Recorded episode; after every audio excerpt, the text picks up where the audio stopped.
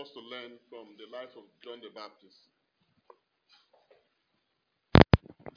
In his death, it opens up to us a lot about our Christian journey and what we are to face and we're going to face until Jesus comes.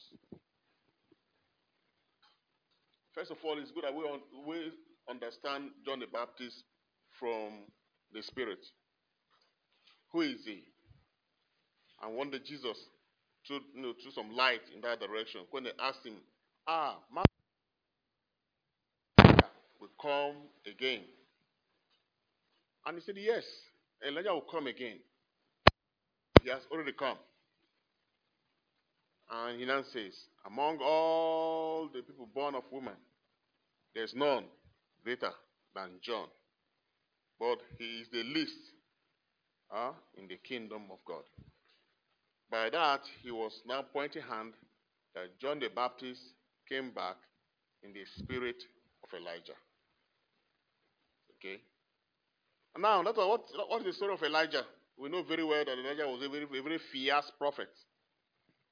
He is a dispensational prophet, a prophet that ushers in a new era of the move of God. You know, he came in when the people of God rebelled against God so much, and God used him to create a new civilization of faith. And he was a very fierce prophet, dynamic in supernatural manifestations. And with that, he was not negotiating human beings. He brings in the glory of God in a very large manner. And we can see how he demonstrated that severally. The prophet that will sit down on the mountain and call down fire from heaven. And he to come physically, not once, not twice, three times.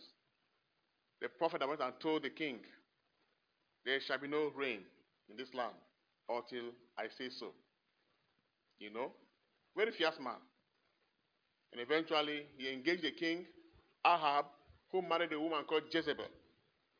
Jezebel is not a Jew. She's not from the Jewish tradition. She came from the Sodonite uh, community. And the Sodonites are known to worship of Baal, worship of Baal and what they call Ashtaroth. Some call it uh, Sherot.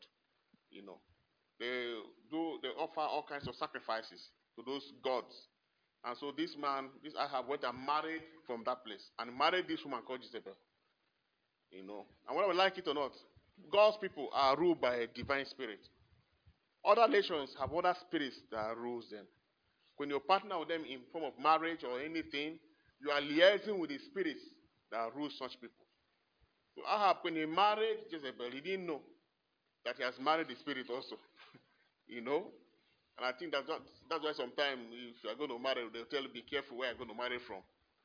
Sometimes it's true, because if you go and partner with a group of people that have special concern for one type of spirit, definitely, if you marry that person, to a great extent, that spirit will have access to you.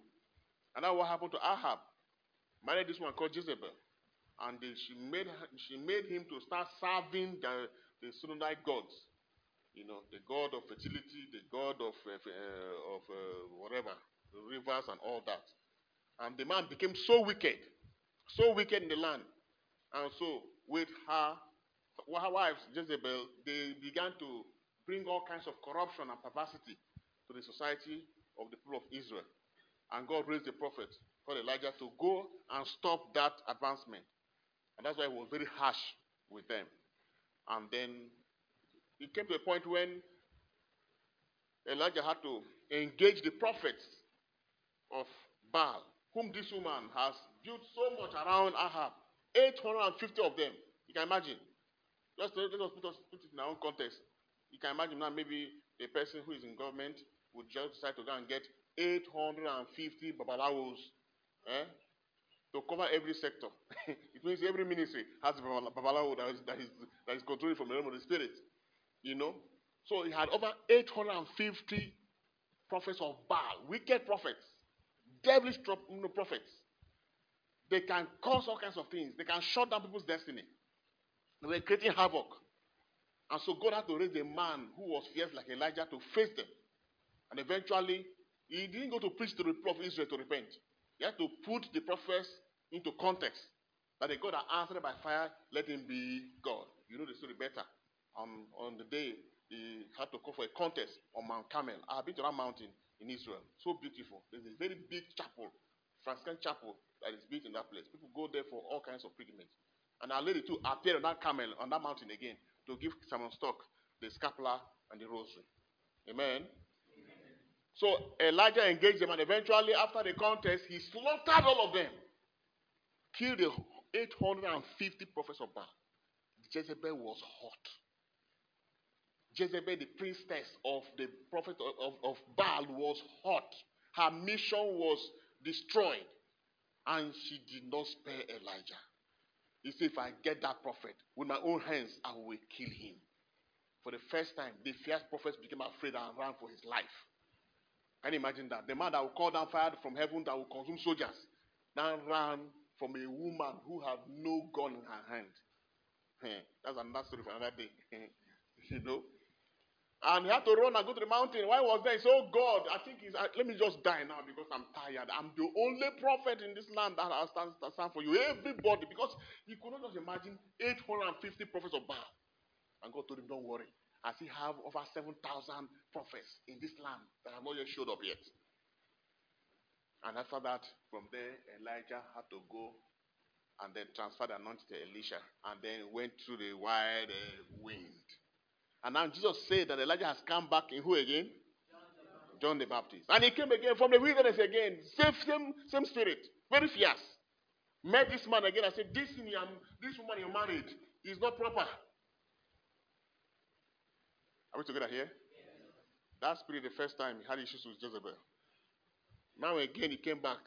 That spirit continued tracing that man. I must kill you. Can you make the connection, right? And then unfortunately, the king again, who is ruled by pleasure and all kinds of things, took party for the daughter of this woman who died. And the spirit used her, and eventually all the drama played out. What shall I ask for?